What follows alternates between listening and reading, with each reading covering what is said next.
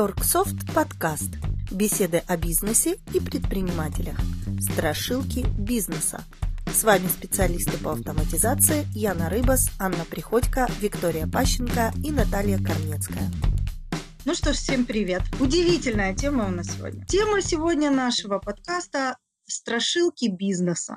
И сегодня мы порассуждаем на тему того, чего мы боимся, да, как предприниматели, что э, мешает нам вести бизнес, какие страхи, и попробуем дать какие-то универсальные советы. Мы уже чем-то можем помочь, и автоматизация в том числе. И начать бы мне хотелось с того, чтобы опросить, ну вот давайте представим себе, что каждый из нас начинающий предприниматель, да, и э, попробуем сказать свой самый большой страх. Все задумались. Это врасплох застало. Да-да-да. Ну, я могу сказать свой самый большой страх, как я не предприниматель и хотела бы, возможно, им когда-то стать, что это страх неудачи. Страх неудачи, он вообще мешает, я думаю, многим начать. Так, хорошо. А, страх неудачи. Давайте вот даже сразу вот начнем со страха неудачи. Э, давайте начнем со статистики. Да, у нас есть какая-то такая статистика, что, э, по-моему, 85, я уже сейчас не найду, 85 процентов э, предприним... ну, как бы бизнеса, да, они сразу приводят к провалу. Ну, что а это ты где-то в Твиттере, да, по-моему, публиковала? Да, может быть, я ошибаюсь, что 85, может быть, там немножечко меньше, но достаточно внушительный такой процент. Вот. Э, и, конечно же, страх ошибиться, он самый большой. А каким образом мы можем этот страх э, нивелировать?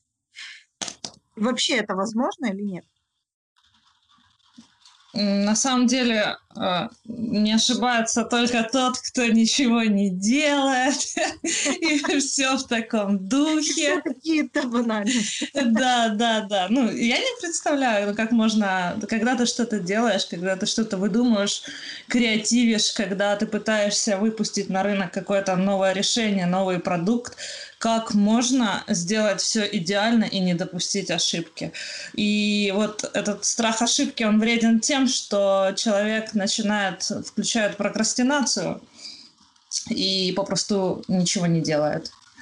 А если он ничего не делает, он сам не реализует себя, свои возможности, свои идеи, соответственно, это приводит к угрызению совести и неуверенности в собственных силах. То есть чем больше мы оттягиваем, чем больше мы не уверены, тем меньше дальше хочется что-то делать.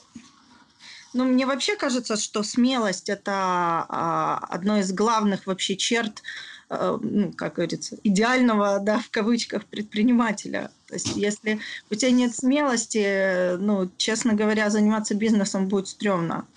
Потому что вполне возможно, что начинать придется не один раз, и для этого нужна такая здоровая отвага, да, чтобы не бояться. Упал, встал, отряхнулся, пошел, упал снова, встал, отряхнулся. И так там, пока ты не упрешься и не сделаешь, не, не достигнешь своей цели. Вот. Э, хорошо. Э, какие еще страхи у нас есть? Ну, вот именно наши. Давайте с наших начнем. Это важно.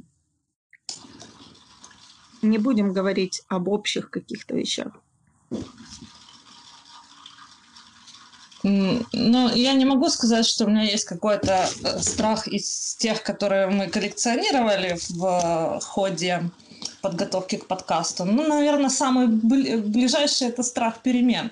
Вот он есть э, э, у меня выражен в том плане, что мы, например, вели бизнес, и до 2013 года все развивалось замечательно, и в 2014 году произошли радикальные перемены, которые заставили нас э, выйти из зоны комфорта, и вот этой э, успех как бы уровень успешности и уровень взрывного роста резко снизился, и, соответственно, нам э, этот период запомнился как очень тяжелый.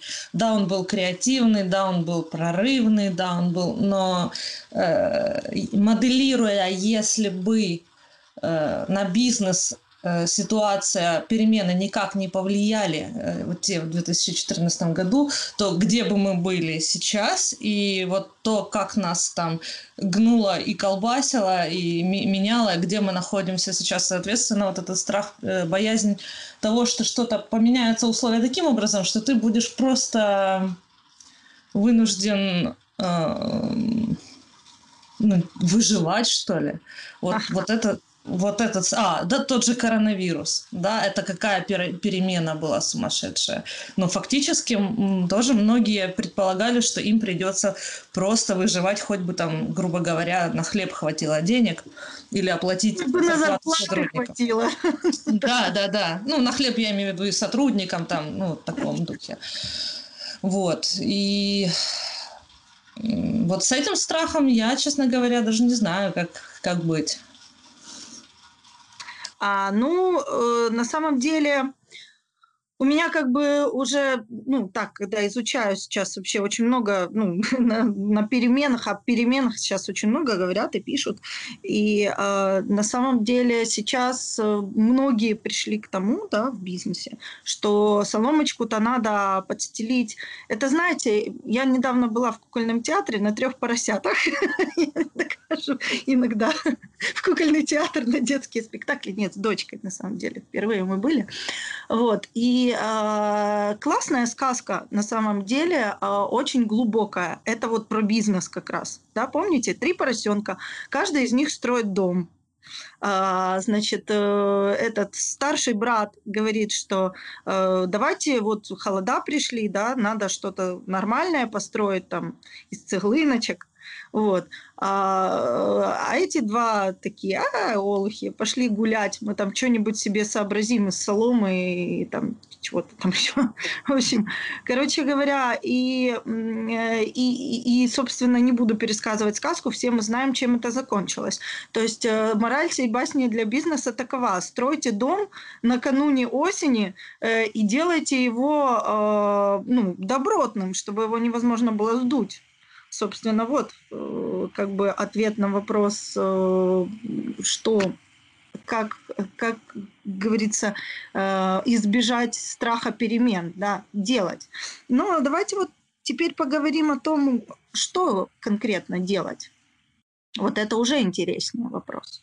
Что делать для того, чтобы обезопасить свой бизнес от волка и холодов? Ну, ты правильно сказала, что надо делать заранее. Да, то есть э, это как такой э, оборот по поводу Ноева ковчега, да, когда спрашивают, когда Ной ковчег строил, там, до потопа, не во время, во время уже некогда, собственно говоря. Вот, э, то есть к любым переменам необходимо готовиться заблаговременно. Также в случае возникновения кризиса, мы уже в предыдущих подкастах об этом говорили, наверное, самое главное, с чего стоит начать, это с финанс... подготовки финансовой подушки, финансовой стабильности, чтобы вы могли э, в случае форс-мажора несколько месяцев хотя бы протянуть просто на, на том, что у вас есть, желательно при этом не вылезая в долги. Вот это самое опасное. А, соответственно, для того, чтобы э, знать, сколько у вас денег есть, вам надо уметь их считать. Сколько у вас есть реальных денег. Вот, пожалуй, начинать стоит с этого. Угу. Хорошо. Э, вот давайте тогда теперь э, из общего перейдем к конкретике. Да? Вот э, у нас есть магазин. Да? Мы сейчас говорим там о, о мелком, среднем бизнесе. Вот у нас есть магазин. Да? Он как-то более-менее стабильно работает. Что нам сделать для того, чтобы, ну, что конкретно сделать? Для того, чтобы подготовить его, ну, финансово, в частности, да, если мы уже говорили, ну, сказали первое, о финансах, э, чтобы подготовить его вот, ну, хотя бы к нескольким месяцам. Хотя, честно говоря, ну, вот учитывая там, ну, э, о том, сколько это может быть месяцев, да, ну, ну, мы, не, мы не знаем, к чему мы должны быть готовы. Да? Коронавирус, мы думали, что два месяца, три месяца растянется, судя по всему, на годы. Ну, вот. тут вопрос же не в том, э, сколько месяцев ты вообще не будешь ничего делать. То есть э, предприниматель, по сути, да и любой активный человек, он не может не, не делать ничего вообще, перестать зарабатывать деньги, в принципе, и сидеть бездействовать, прожигая свои запасы. Но вот этот момент, когда э, все непонятно, когда резкие скачки, когда у тебя прибыль меньше, чем затраты, вот должен быть этот финансовый, финансовая подушка, которая компенсирует Угу. Ну, сколько? Хорошо. Ты считаешь месяца три? Да. Ну, для того, чтобы более-менее нормально, спокойно спать, должно быть запасы месяца на три. За три месяца можно что-то придумать. Ага. Хорошо. Хорошо. Как нам обезопасить магазин на три месяца? Что нам для этого сделать? Это я про финансовую подушку безопасить на три месяца. Это очень интересный вопрос. Ну, э, вот идет. Да? Что-что? Еще раз. Говорю, ну как деньги отложить? Ну вот идет оно, все идет. Как нам деньги отложить? Я не знаю, я не умею просто откладывать деньги. Э, есть э, распространенная болезнь такая, которая, когда э, владелец бизнеса видит валовый доход, общий приток денег и считает, что эти деньги все принадлежат ему. И его уровень жизни, соответственно, повышается на тот э, размер кэша, который он видит, и он начинает чуть больше тратить. И многие не могут остановиться и э, тратят э, запасы бизнеса на себя вместо того, чтобы их откладывать, просто физически, грубо говоря, да, как многие делают, брать и покупать валюту, откладывать э, ее в банк, там, инвестировать деньги в недвижимость. Ну, то есть те, те вещи, которые приносят хоть как-то э, какой-то элемент стабильности. Угу. А, ну, я так понимаю, что, э, во-первых, нам надо проводить анализ. Правильно я понимаю? Ну, это, это самое первое, к чему надо прийти, мне так кажется. Ань. Правильно. Да, да. Первое это, конечно, проводить анализ, но чтобы, чтобы была возможность провести анализ, нужно вести полноценный учет. Угу. Как вести полноценный учет без компьютера, без программы учета, я даже не представляю, но некоторые пытаются до сих пор это делать. А, полноценный учет позволяет знать нам наше состояние склада, наши товары, Э, сколько в товарах у нас заложено денег. Это к вопросу о финансовой подушке. Какую мы прибыль реальную получаем с товаров, потому что без, э, э без э, программы, которая свяжет конкретную продажу с конкретным товаром, мы не будем знать, сколько мы заработали на этом товаре. Э, тетрадки этого не посчитаешь, как бы ни была вот эта призрачная надежда, что это возможно. Ну и аналитика, которая голыми цифрами скажет, как мы работаем, куда мы двигаемся и что стоит менять. Угу. Хорошо, то есть мы берем, анализируем нашу ситуацию. Например, у нас все неплохо, да, и мы начинаем откладывать деньги на свою финансовую подушку. Ну, вдруг мало ли что-то случится, да? Ну, мы можем откладывать деньги, а, а можем, а, анализируя, менять какие-то условия нашим а, в магазине, например, повысить маржу, понизить маржу, провести акцию, сделать приток новых денег, которые мы можем отложить. А, возможно, вывести какие-то товары из оборота, очистить склад от, от товаров балласта, который у нас забрал когда-то деньги и теперь не продается, а лежит, занимает место. Угу. Хорошо.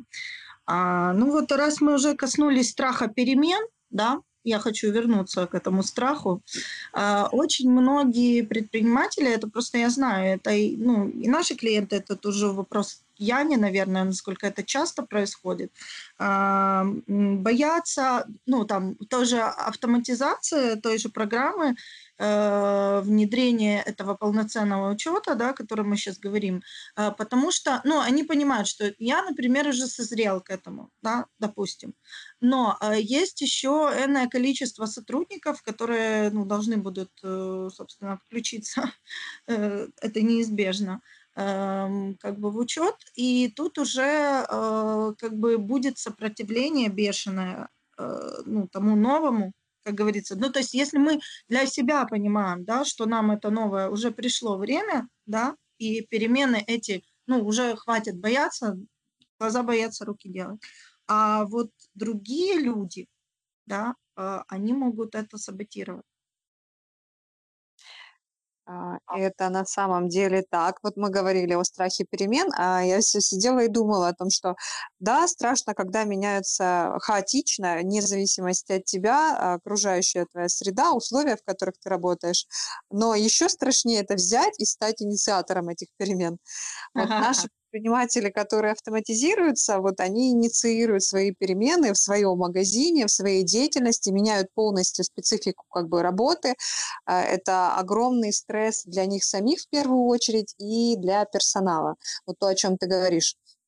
Э, каждый, наверное, каждый, наверное, кто звонит, он, во-первых, боится этой перемены, а во-вторых, он в первую очередь э, опасается того, как посмотрят на это его сотрудники.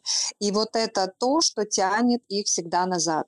Вот они бы давно бы уже поставили эту систему учета, потому что им надоело сидеть там ночами и проводить эти инвентаризации, просчитывать. Они бы давно уже там следили с помощью компьютера за своими сотрудниками. Но эти сотрудники, которые говорят, что да ну нет, мы, ну мы не освоим, там, ну не получится, да программа будет неправильно считать, да там это все очень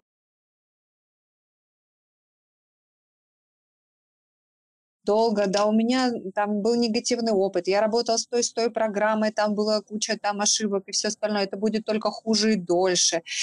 А, и вот это всегда оттягивает предпринимателей с решением об автоматизации. Хотя, возможно, вот эти все а, отговорки, они связаны с тем, что просто человек не хочет тратить на это время. Или есть э, какие-то у него свои мотивы, чтобы не ставить программу учета, которая будет его полностью контролировать. И вот они оттягивают предпринимателя, и он не принимает решение об автоматизации. Это очень часто. Мне кажется, каждый второй, если не первый, сталкивается с такими страхами. Угу. Ну, вот видите, это достаточно частая а, история по поводу страха перемены, причем она касается не только самого человека, да, не, не столько, очень, мне, кстати, очень понравилась фраза э, по поводу э, иници, стать инициатором перемен. Мало того, что сам боишься этих перемен, еще и сам инициатор. Это капец. Да, Вика, что-то. Э, да, есть еще один э, страх. Э, это вот э, кейсы новой почты. Я вчера прочитала книгу. Классная книга, хорошая, качественная. «Принципы первых» называется. Черняк ее, может быть, он написал, но совместно с другими предпринимателями. И вот э, момент в 2007 году, когда новая почта находилась на грани банкротства фактически. И у них, э, и они, они тогда работали в сегменте B2B. И они сели и проанализировали, что для того, чтобы выйти из этой ситуации, у них единственный шанс – это повысить цены на их услуги, на их довольно уникальные услуги. Ведь, насколько вы помните, в 2007 году э, качественную доставку, по-моему, не оказывал вообще никто. Вот. И они боялись вот этой перемены, они опасались, что от них откажутся клиенты. Но они были вынуждены это сделать и поднять э, стоимость их услуг на 35%. И, как оказалось, э, никакие клиенты от них не, не, не отказались, и они вышли из этого кризиса и избежали банкротства. Так, хорошо. А, ну, хорошо, мы проговорили два страха, да, у нас э, а, Аня высказалась, Вика, Яна. Я свой тоже скажу, я его держу.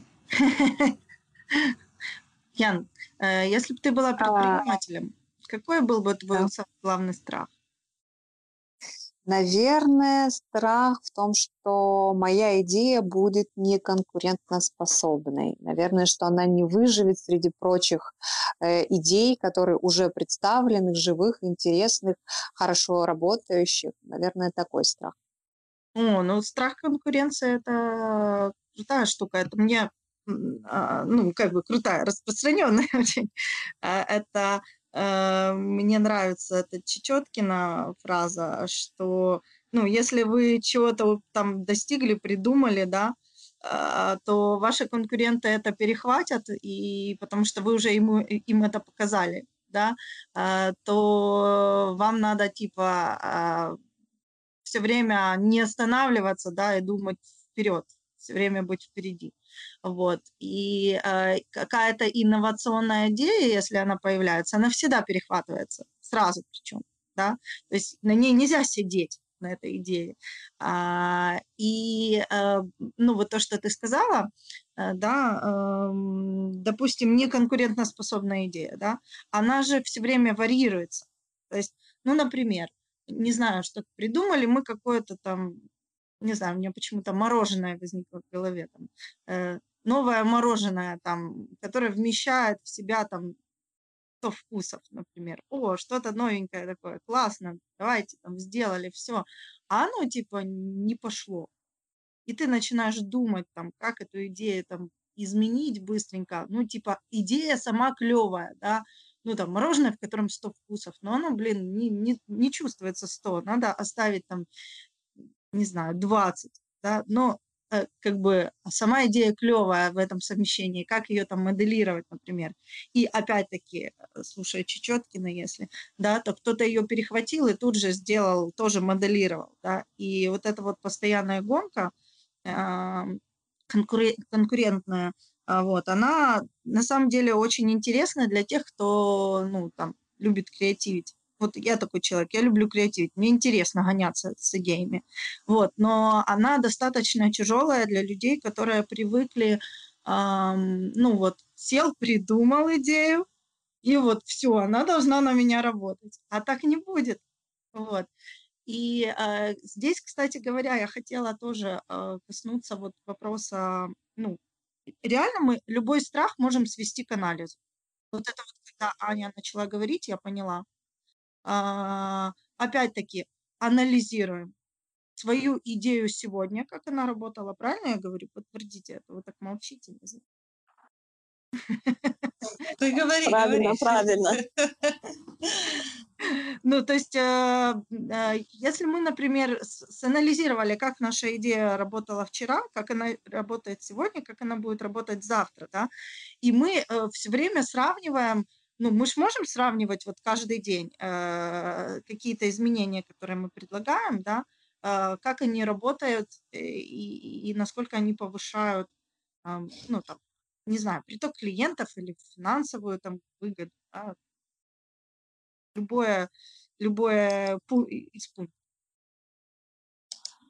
Ну, начнем с того, что э, вот эта идеалистическая мечта э, найти нишу, в которой нет конкурентов, ага.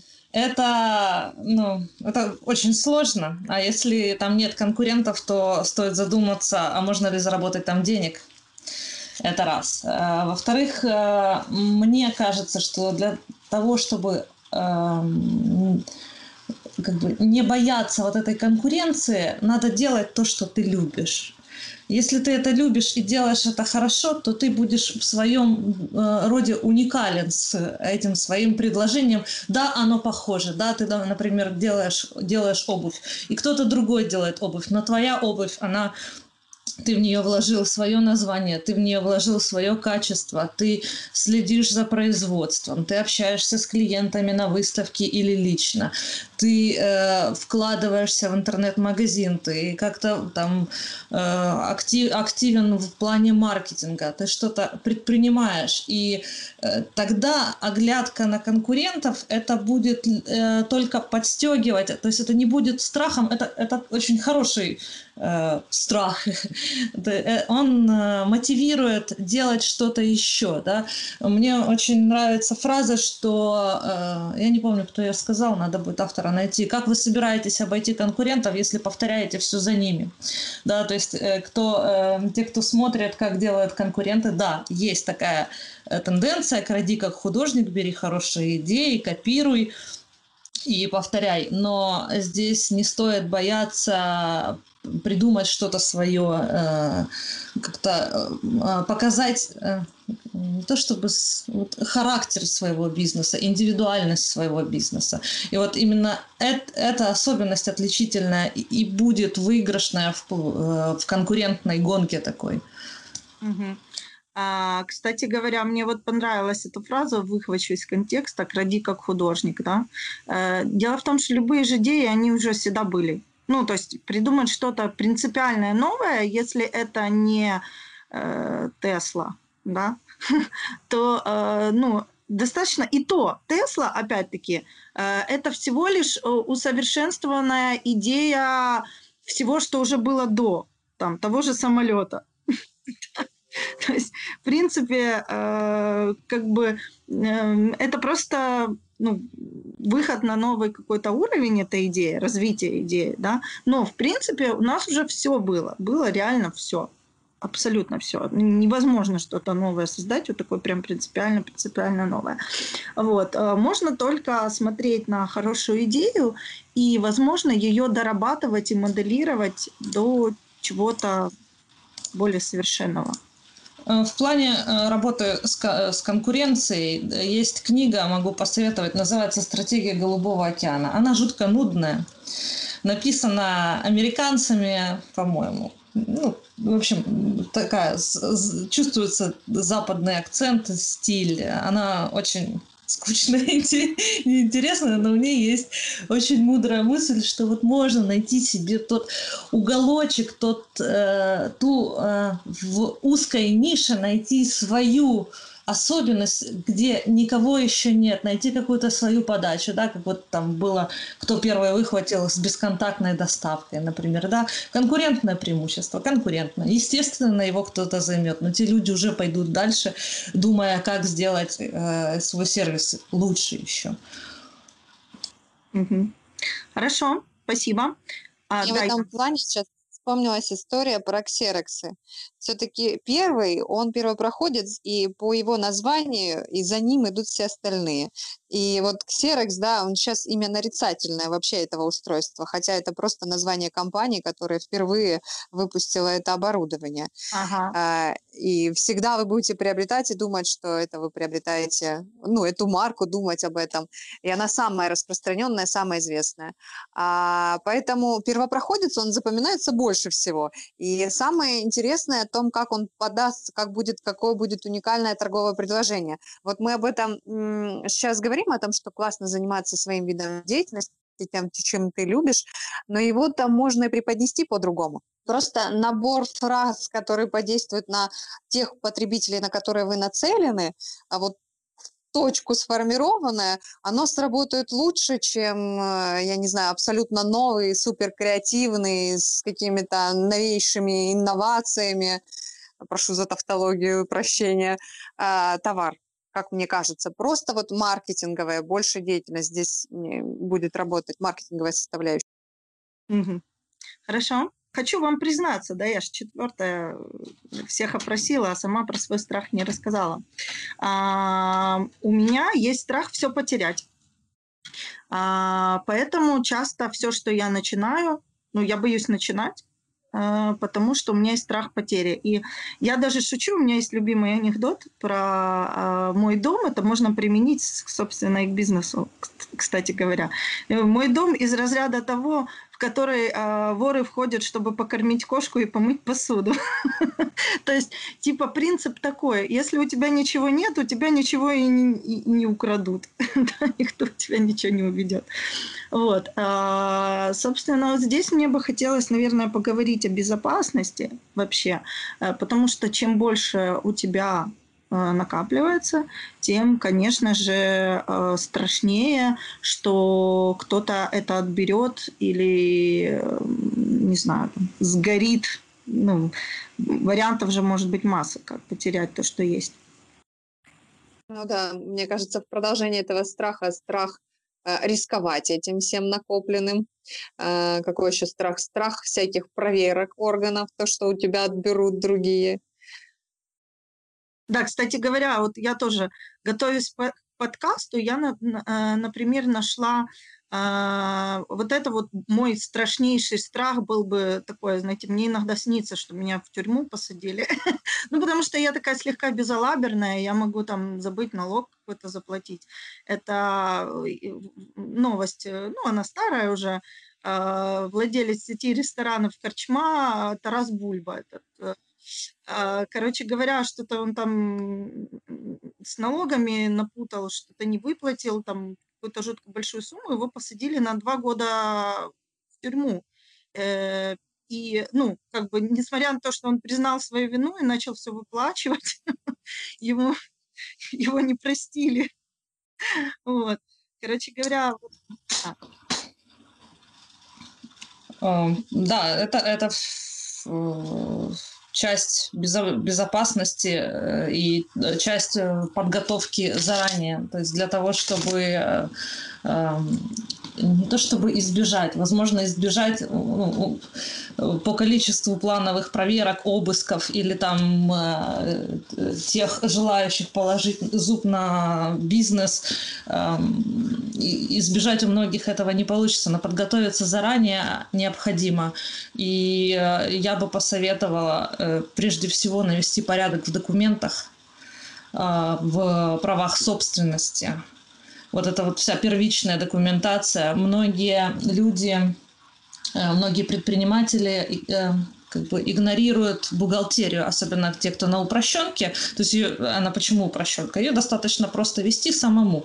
Но на самом деле э, куда безопасней а, обратиться в, в ту же хотя бы аутсорсинговую бухгалтерскую фирму, которая будет вести эту документацию, которая э, э, соберет все приходные накладные, проследит, что все расходные накладные подписаны, отслед... напомнит вам, что пора там платить налоги, да, и, и вот этот страх уже уйдет, то есть это можно делегировать, и стоит оно не так уж дорого. У нас, когда бухгалтера своего не было, много, но это было много лет назад, вот, ну, там что-то обслуживание одного предприятия, малого э, было порядка 500 или 800 гривен. Ну, это чисто обслуживание, да, услуги.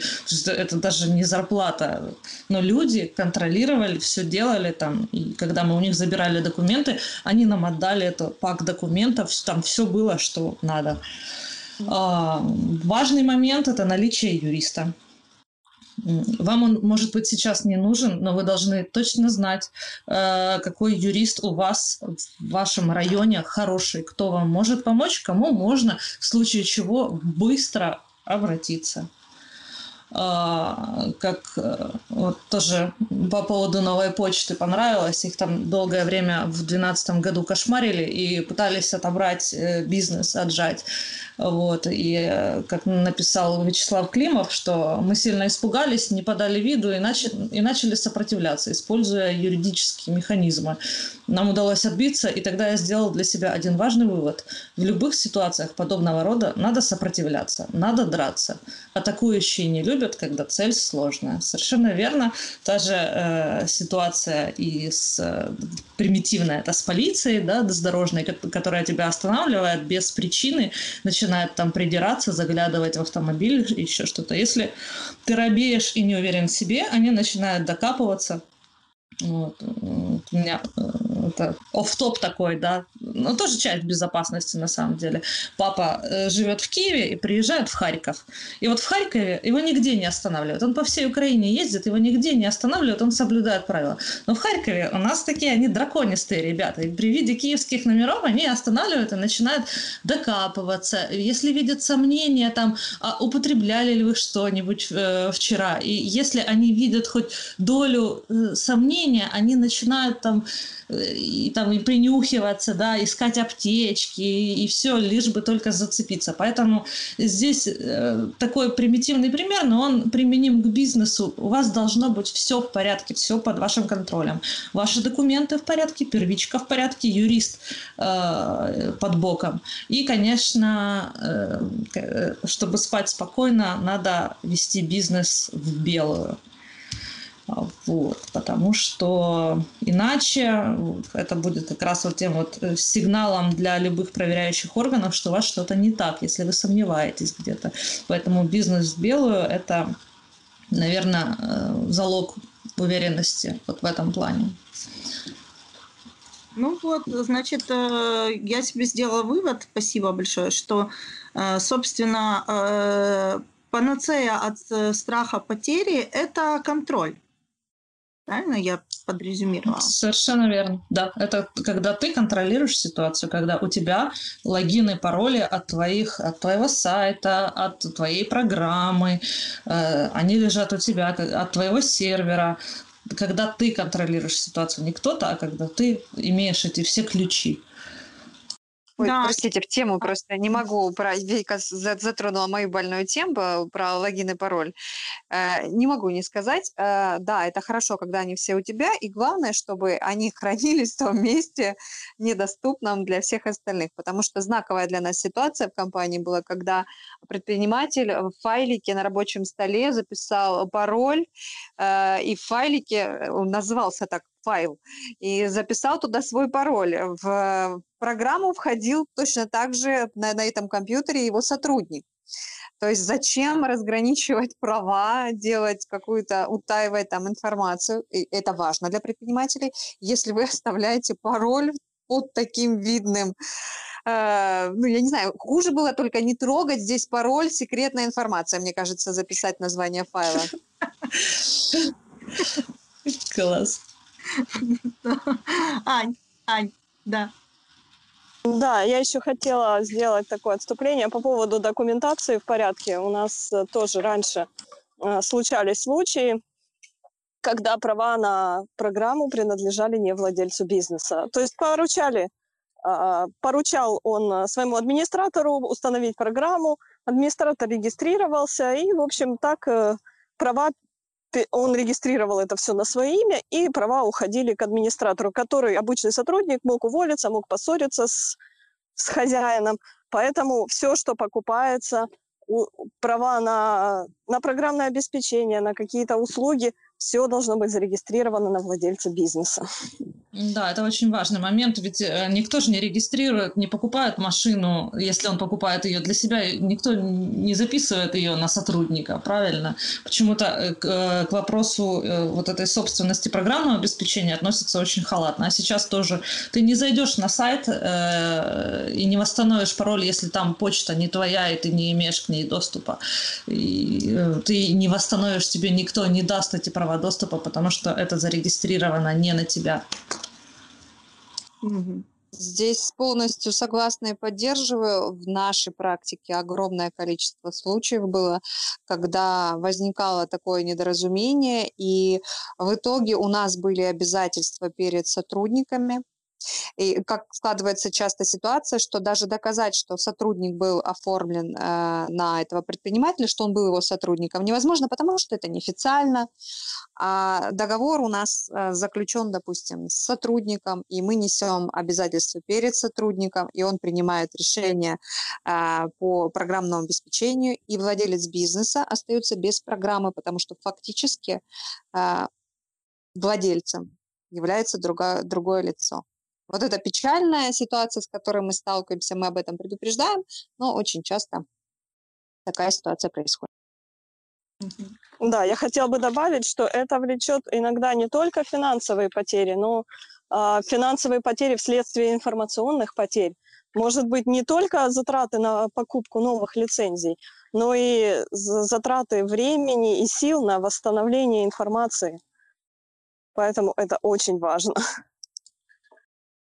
другая крайность э, э, вот этой проблемы потерять все – это избыточная болтливость самого владельца бизнеса. Это когда у тебя наружу все что ты делаешь, куда ты едешь, где ты отдыхаешь. Если ты предприниматель, тебя вычислить в два счета в реестре, посмотреть адрес твоей регистрации, как правило, он часто совпадает с местом жительства. Да?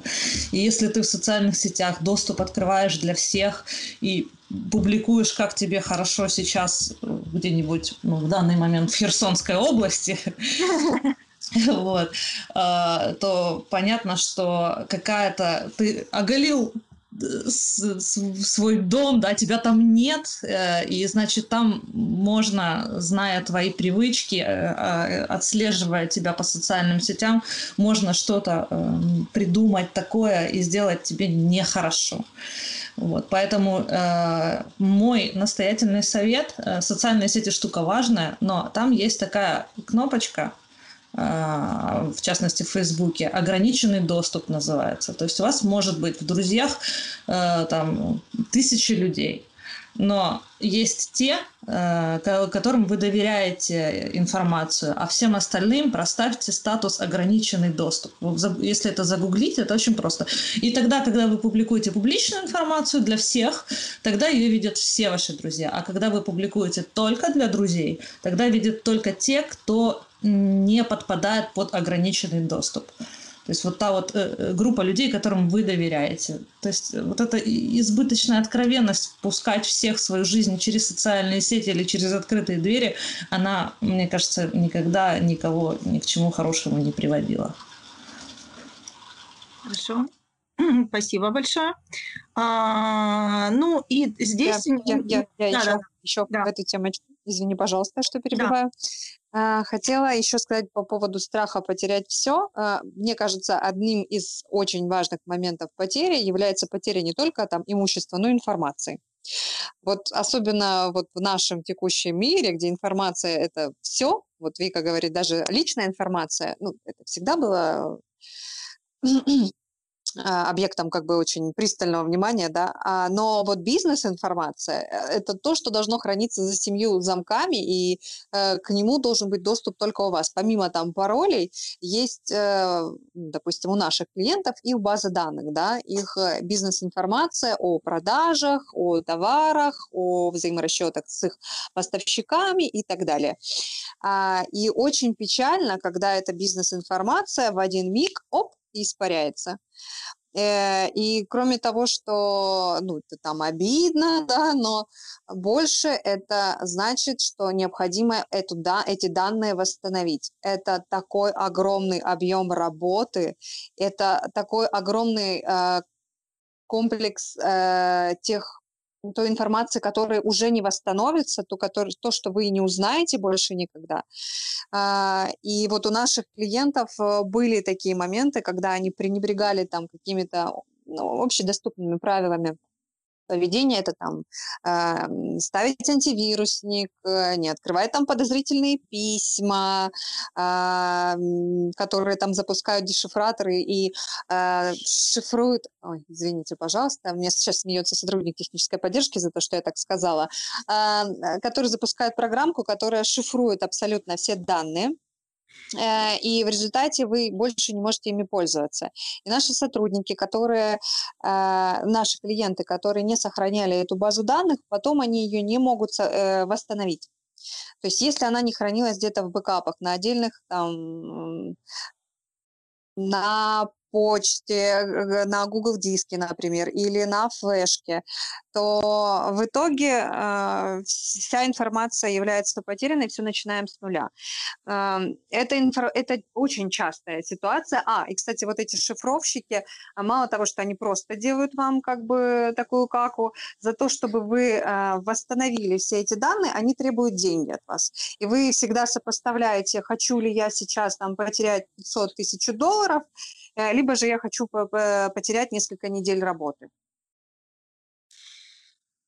кстати говоря, вот я как раз об этом хотела, про там хакерские какие-то атаки и все такое прочее. Вот недавно я дружу, у меня есть э, в друзьях э, хорошая моя знакомая, э, она владелец, ну, одна из владельцев э, докер-пабов у нас здесь в Киеве.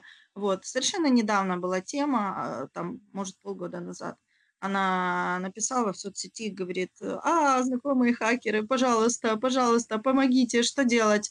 Э, кто-то хакнул бухгалтерию, и все. А вот просто и все. Понимаете, это несколько ну, больших э, заведений в Киеве, хакнуть бухгалтерию докер-паба, это ж ну, просто ужас какой-то. У меня аж сердце остановилось, когда это прочитала. Но я ж ничем не могу помочь, как бы я не хакер, я просто написала слова поддержки и там, возможно, отметила кого-то, кто, на мой на мой взгляд, может там что-то прокомментировать. Но потом, когда я читала комментарии, на самом деле, э, я ужаснулась, потому что все, кто ну, реально понимали, да, что произошло, они писали, возможностей никаких нет. Вот, вообще. Да. Как правило, возможности восстановить информацию нет, э, и это как раз та же история про постройку ковчега до потопа, они в процессе. То есть э, элементарно архивы на внешние носители, которые контролируются вами, спасают от этой ситуации, если вас шифруют базы данных, то вы просто переустанавливаете систему, ставите более надежные пароли и восстанавливаете свою базу данных и продолжаете работать.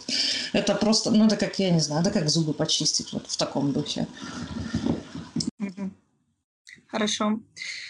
А, спасибо. А, ну что ж, давайте пройдемся еще по страхам. На самом деле их очень много. Вот. Я даже не, не, не думаю, что мы их все сегодня сможем проговорить. Даже на это надо, наверное, потратить целый день. Но все-таки из основных. А, Давик. Давайте по, по теме потери контроля. И вот это кейс, э, кто читал жесткий менеджмент, э, глава называется «Вышла курнуть». А. То есть, да, это э, та ситуация, когда Э, владелец бизнеса уже готов делегировать определенную часть работы своим сотрудникам, но не контролирует их или контролирует недостаточно, то есть не, не видит, что происходит э, в магазине. И э, кейс, описанный в этой книге, заключался в том, что пришел покупатель в дорогой бутик приобрести дорогое нижнее белье, там чек на 500 долларов – Заходит в бутик, а там нет никого. Она там минут 15 постояла, все открыто, никого нет, и она уже, покупательница, начала задумываться о том, там, ну, не связали ли продавцов, может, они где-то в кладовой сидят со связанными руками. Ну, что походила, походила и ушла. В итоге оказалось, что продавцы просто вышли э, из торгового центра и там сидят, курят, кофе пьют. Покупателей э, нет, чушь. Да, да, покупатели, они не часто заходят. И вот здесь вот как раз элемент отсутствия контроля, что, что делают ваши продавцы. То есть вы как предприниматели э, вкладываете душу, силы, свое время, свои деньги в то, чтобы построить этот бизнес. Арендуете э, помещение, платите зарплату. И в итоге многие люди получают вот такой вот э, нож в спину из-за безразличия и лени продавцов элементарно. А, я долго растягивать резину тянуть не буду. Решается это довольно просто. Это решается точечным контролем, то есть периодически вы э, должны заходить проверять, как дела Видеонаблюдением, не обязательно физически заходить, у вас э, просто вы можете со смартфона смотреть, что там происходит. Контролем э, в программе учета, сколько реализаций было. Э, контроль, учет посетителей, сколько вошло, сколько вышло, э, и сколько ушло без покупок и почему. Да, то есть очень много вот этих простых элементов автоматизации, которые позволят не стоять над душой и не, и не гавкать продавцу, ну что ты там, что у тебя сегодня произошло. Вы просто смотрите, наблюдаете и делаете выводы. Вот такой прям душа болит к концу рассказа, честно говоря.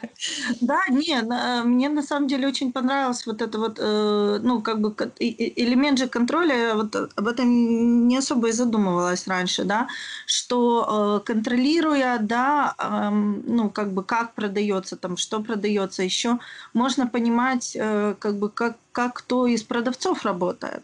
Ну, то есть, э, ну, если у тебя там, допустим, два отдела, да, и э, у тебя там, не знаю, отдел с э, там пиджаками и отдел с рубашками, и, допустим, там консультант, и там, ну, это я там брежу, я никогда не была связана с ритейлом, поэтому мне сложно, может быть, я там сейчас говорю чушь, но, ну, к примеру, да, если у тебя, и у тебя, ну, там рубашки разлетаются просто как горячие пирожки, а пиджаки вот не продаются, ты думаешь, ну что такое? Ну, то есть, э, э, это, наверное, ну, пиджаки сейчас, ну, вот, не продаются, ну, как бы все, сокращаешь там свой ассортимент. А на самом деле дело было в том, что э, просто хороший продавец, там, консультант, который подходил и, здравствуйте, у нас тут есть еще такие рубашечки, еще такие, знаете, вам это идет очень. А тут еще там, э, ну, скидочка, вот если две рубашечки приобретете, вот вам же нужна будет и черная, и белая там на смен. Ну, то есть, я, э, э, на самом деле это работает продавец, да, и э, с анализом это э, очень классно ну, проследить, да, если сравнительную действительно характеристику правильно провести, да, в чем, в чем вообще суть, да, это работа или это ассортимент, или что вообще происходит? Вы только что прослушали краткое описание опции связывания продаж с каждым продавцом в Торксофт. Вот так оно работает, да. То есть это очень легко проследить за счет того, что продавец фиксирует свои реализации. И, соответственно, можно понаблюдать, э, что он делает, что у него так хорошо продается, а у соседнего продавца нет. Я думала, Вика скажет, это было краткое описание функции расчет зарплаты и О! система мотивации продавцов. Прости. Ну, видите, значит, Там еще история... пару анализов и отчетов были затронуты. Под все подходит вообще. Да. Эм, да, хорошо. Э, окей. Страх потерять клиента. Вот мне кажется, что он был бы у меня лично второй по а, ну, после страх потерять все, да, если я уже там обезопасила себя и уже не боюсь потерять все, то э, второе это страх потери клиента, вообще страх критики. То есть, э, ну, я, честно говоря, я вот как человек отношусь очень болезненно к критике. И, э, в принципе, когда у, э, ну, и мы все относимся очень болезненно, когда критикуют наших детей. Да, это вообще, вот кто родители, это ну, знает, что страшнее всего, когда критикуют твоих детей. Для предпринимателя бизнес – это ребенок. А, и, ну, как бы ты действительно, вот как Вика сказала, душу, силы, время, все абсолютно в него вкладываешь, вот, а потом э, приходит э, кто-то и начинает это все обхаивать. Это очень неприятно. Э, и это очень большой страх. Вот. Э, что мы можем сделать? Ну, не знаю, кроме как хорошо работать. да, как бы для того, чтобы избежать э, потери клиента. Давайте порассуждаем. А, здесь э, сейчас такое время, когда ты не можешь э, вести, э, дать хороший сервис и при этом как бы не коммуницировать, не общаться со своими клиентами. Соответственно, скорее всего, чтобы не потерять клиента, очень важно всегда иметь от него обратную связь. Если э, к тебе клиент предъявляет претензии, то эту претензию надо просто разобрать по косточкам, что произошло, разобрать ситуацию, кто допустил ошибку, почему. То есть клиент не всегда прав.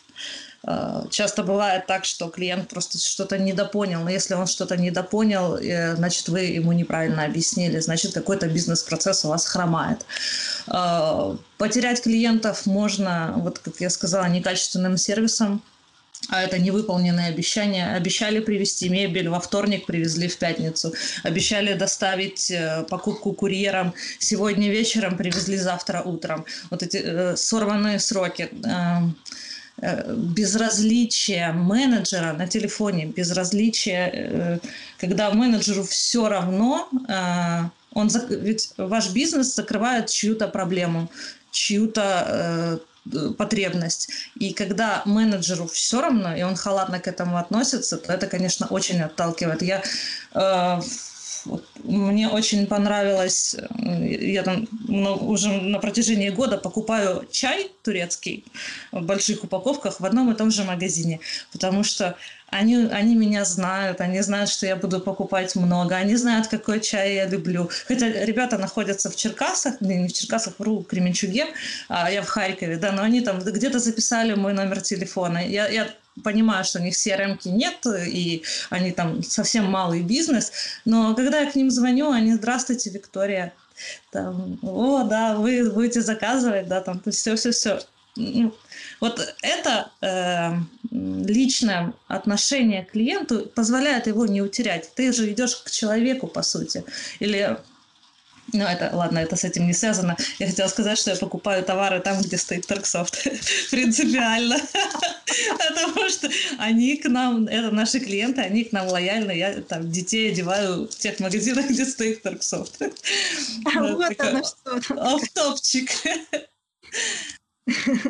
Да, интересно. Э, хорошо. Я хотела сказать, что это, по-моему, самая распространенная причина. Я как-то изучала вот эти вот все репутационные штуки. Э, это одна из самых, э, ну, а, может, не самая, но одна из самых распространенных причин негативных реакций в сети – это э, не дождался, мне не ответили, телефон не взяли, не дождался, сказали перезвонят, не перезвонили. То есть э, это вот это вот ну, халатное отношение, что ли, невнимание клиенту.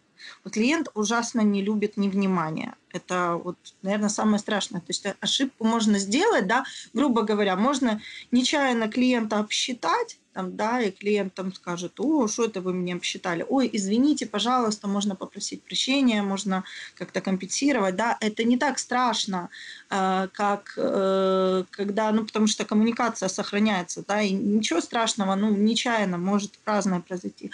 Вот, а э, вот как бы когда ты клиента, ну, упустил, да, ну, как говорится, не проявил к нему внимания, то это значит, что ты его автоматически потерял уже. Да, вот это как бы об этом. Да, я. А, я хотела согласиться с тобой и с Викой э, по поводу работы с критикой.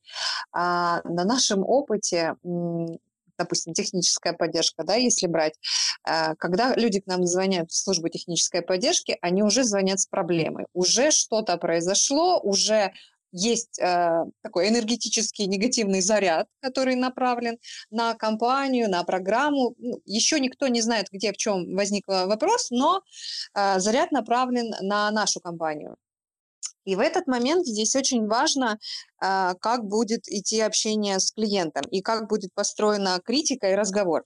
Если мы нормально, э, адекватно воспринимаем критику, я просто провожу аналогию вообще со всеми остальными деятельностями, когда э, выслушивает конкретно все претензии.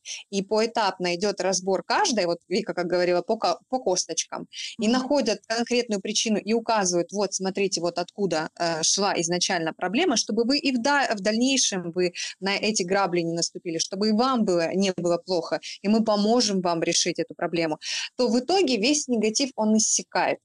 Вот его как будто не было, и остается только благодарность. Вот спасибо вам большое, что вы вот откликнулись с пониманием, несмотря на все мои психи, несмотря я на все, что было до, да. Я вас люблю. Ручку пожали, и мы разошлись. И вот в магазинах, я так думаю, что если они сталкиваются даже с такими ситуациями, то ну, они где-то сравнимы. То есть мы-то периодически, мы-то один и тот же продукт продвигаем. Если там один какой-то товар там не сошелся, то тоже можно выйти просто, найти первопричину, ее исправить и э, вот остановиться с клиентом на вот э, отношениях, что в общем, на положительной ноте, потому что, как правило, эти клиенты, они же э, вернутся в этот магазин. Если вы э, хорошо с ними распрощаетесь, то они станут вашими постоянными клиентами. Угу. Ну, в общем, важно вести грамотную коммуникацию, самое главное. Вот, как бы и, и внимание проявлять. Да. Хорошо. А, и мне бы еще хотелось проговорить, на самом деле их еще очень много, этих страхов, даже вот ну, судя по тому, что мы готовили на сегодня, да, но чтобы, как говорится, не затянуть наш сегодняшний подкаст, но проговорить абсолютно все, мне кажется, что э, из важных страхов есть еще страх несвободы. А очень многие, ну, очень многих это является краеугольным камнем перед тем, как начинать да, бизнес. Это, знаете, как взять собаку. Теперь даже на море не съездишь. Да. Вот. А, и а, как бы очень очень в процессе тоже, когда вот затягивает, да, и ты понимаешь, что ты уже не свободен, ты привязан к месту, ты привязан к людям, ты привязан э, к ответственности, да, которая, ну, графику какому-то, опять-таки. Вот. Э, ну и, и, и, собственно, страх, что придется все делать самостоятельно. А вот, и что никто там тебе не поможет, не поддержит, хочешь сделать хорошо, сделай это сам. Особенно, кстати говоря, эти страхи, вот, ну, я смотрю просто, да, на свое близкое окружение тем, кто занимается бизнесом, особенно э, этим страхам подвержены люди, которые перфекционисты, которые, у которых все должно быть, такие отличники по жизни, все должно быть по полочкам, все должно быть, да, не, не лягу спать, пока там, не, не сделаю отчет, да, и а, как бы многие становятся заложниками этого страха несвободы. Вот, и очень бы хотелось проговорить, да, какое-то наше мнение э, с точки зрения автоматизации, ведь автоматизация это в принципе решение делегирования, да, программе, ну, как бы и освобождение во многих вопросах э, клиента, да, ну, хозяина бизнеса э, от э, многих процессов. Вот. Ну, это прежде всего освобождение от рутины, да, от рутинных процессов, которые тебя захватывают и берут в оборот и не отпускают, потому что э, э, бизнес – это очередь повторяемых, регулярных задач ежедневно. Ты приходишь, ты должен э, там проконтролировать, что у тебя все сотрудники на месте, если есть сотрудники. Если нет, то сесть и начать продавать. Если нет автоматизации, то начать записывать это все в тетрадь, учесть, что у тебя какой-то товар закончился, э, принять товар от поставщика, э, все сохранить эти приходные накладные, добавить где-то в тетрадочку, что ты заказал, что тебе... Это, это ужасно. Как это, ну, как это делается вручную, это очень а, ад, адский просто труд э, и он ежедневный, и после чего э, владелец бизнеса становится заложником собственного бизнеса. А есть люди, которые не умеют делегировать, то есть передавать какую-то задачу. Вот он, э, у нас был знакомый предприниматель, он есть, э, который, вот он занимается приходом товара, он никому не доверяет приход товара, он с поставщиками всегда работает напрямую. Ну, по всей видимости, он боится обмана или еще чего-то. Uh-huh. В общем, и он каждый день привязан к этому своему рабочему месту. Он не может пропустить ни одного поставщика. Он не может нормально объяснить процесс прихода товара своим сотрудникам, потому что у него есть внутреннее сопротивление к делегированию задач. Таким образом а, образуется несвобода. А, есть предприниматели, которым нравится быть на рабочем месте в 9 утра, и это их жизнь, и от звоночка до звоночка быть в магазине, участвовать во всех бизнес-процессах это их жизнь, это их наполняет. Но а, большая часть э, людей, мне так кажется, заводит, заводит бизнес, как собаку, заводит бизнес все-таки для того, чтобы не ходить на работу по графику, чтобы не выполнять чьи-то указания, чтобы не, самому не становиться наемным э, работником собственного бизнеса.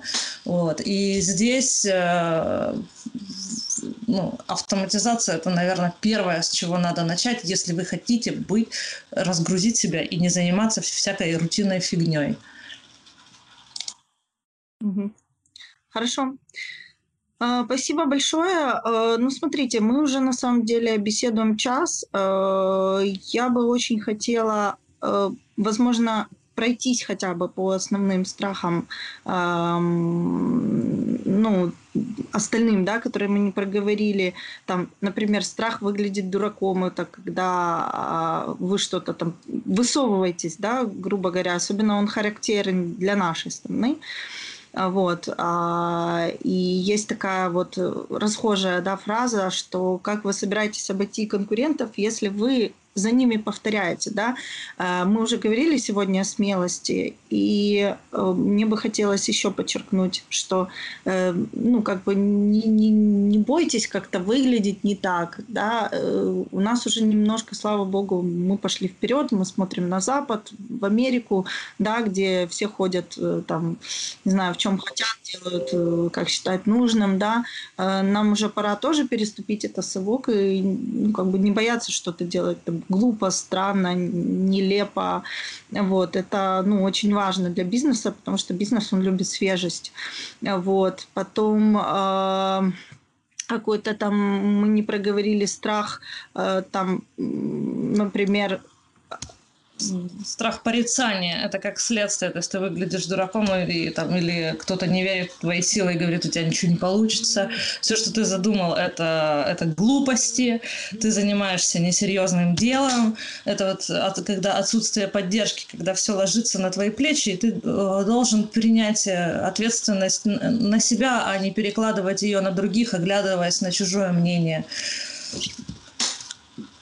А, да, и, кстати говоря, вот здесь же, да, отсюда же и вытекает другой страх, это отсутствие поддержки, то есть когда ты, ну, как бы, э, ты, ты, ты не уверен, что это вызовет какую-то, ну, как бы, что, что, что тебя поддержит. Одобрение.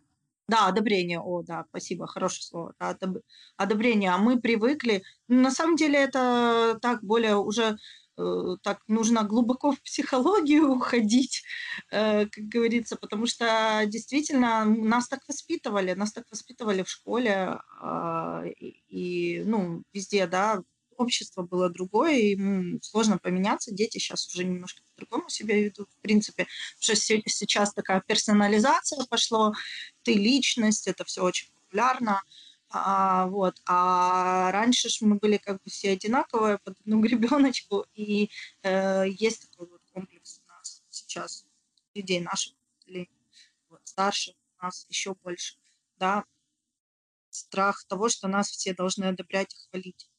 На самом деле, э, при этом а, общество таково, что оно все равно будет порицать и найдет за что тебя порицать. Зайди только в Facebook, да, в какое-нибудь обсуждение, какой-нибудь инициативы или идеи, и там найдется тысяча критиканов и там и несколько человек, которые будут к тебе лояльны с твоей, особенно если ты не у тебя еще нет бренда, да, или нет какой-то публичной поддержки такой. Но зато потом, когда все получается, все, все начинают, о, да, конечно, ну ведь он такой, вот посмотрите, там в него никто не верил, а он там смог.